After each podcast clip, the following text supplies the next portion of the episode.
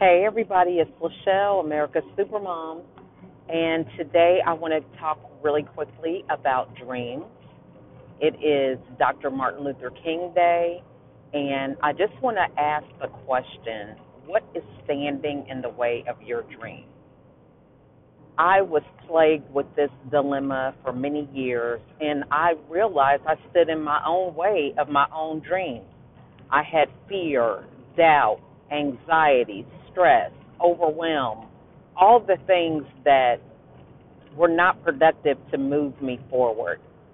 And it wasn't until I sat down to really reflect and think about where I wanted to be and begin to realize how far away I was from that picture or that visualization that I had in my head.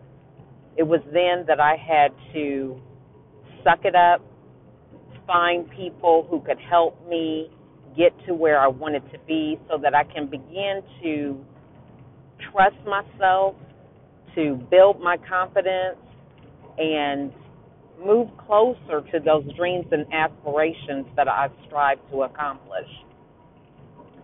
So, as you ponder and think about the great legacy that Dr. King left, think about what legacy you want to leave behind what things are standing in your way? You still have time while you're living and breathing.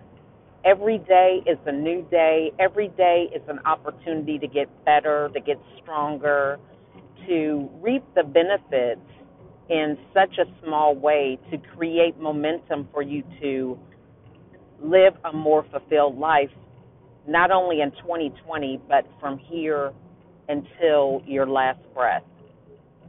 So, as you think about celebrating and think about having a day off and think about spending time with your family, think about the lasting legacy that you have in your power to create for yourself.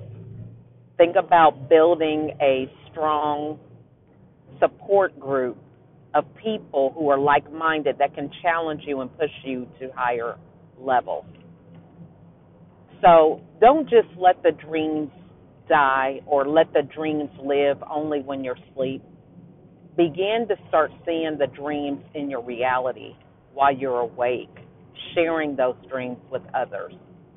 That's all I have for today. Happy Martin Luther King Day. I'll talk to you soon. Bye.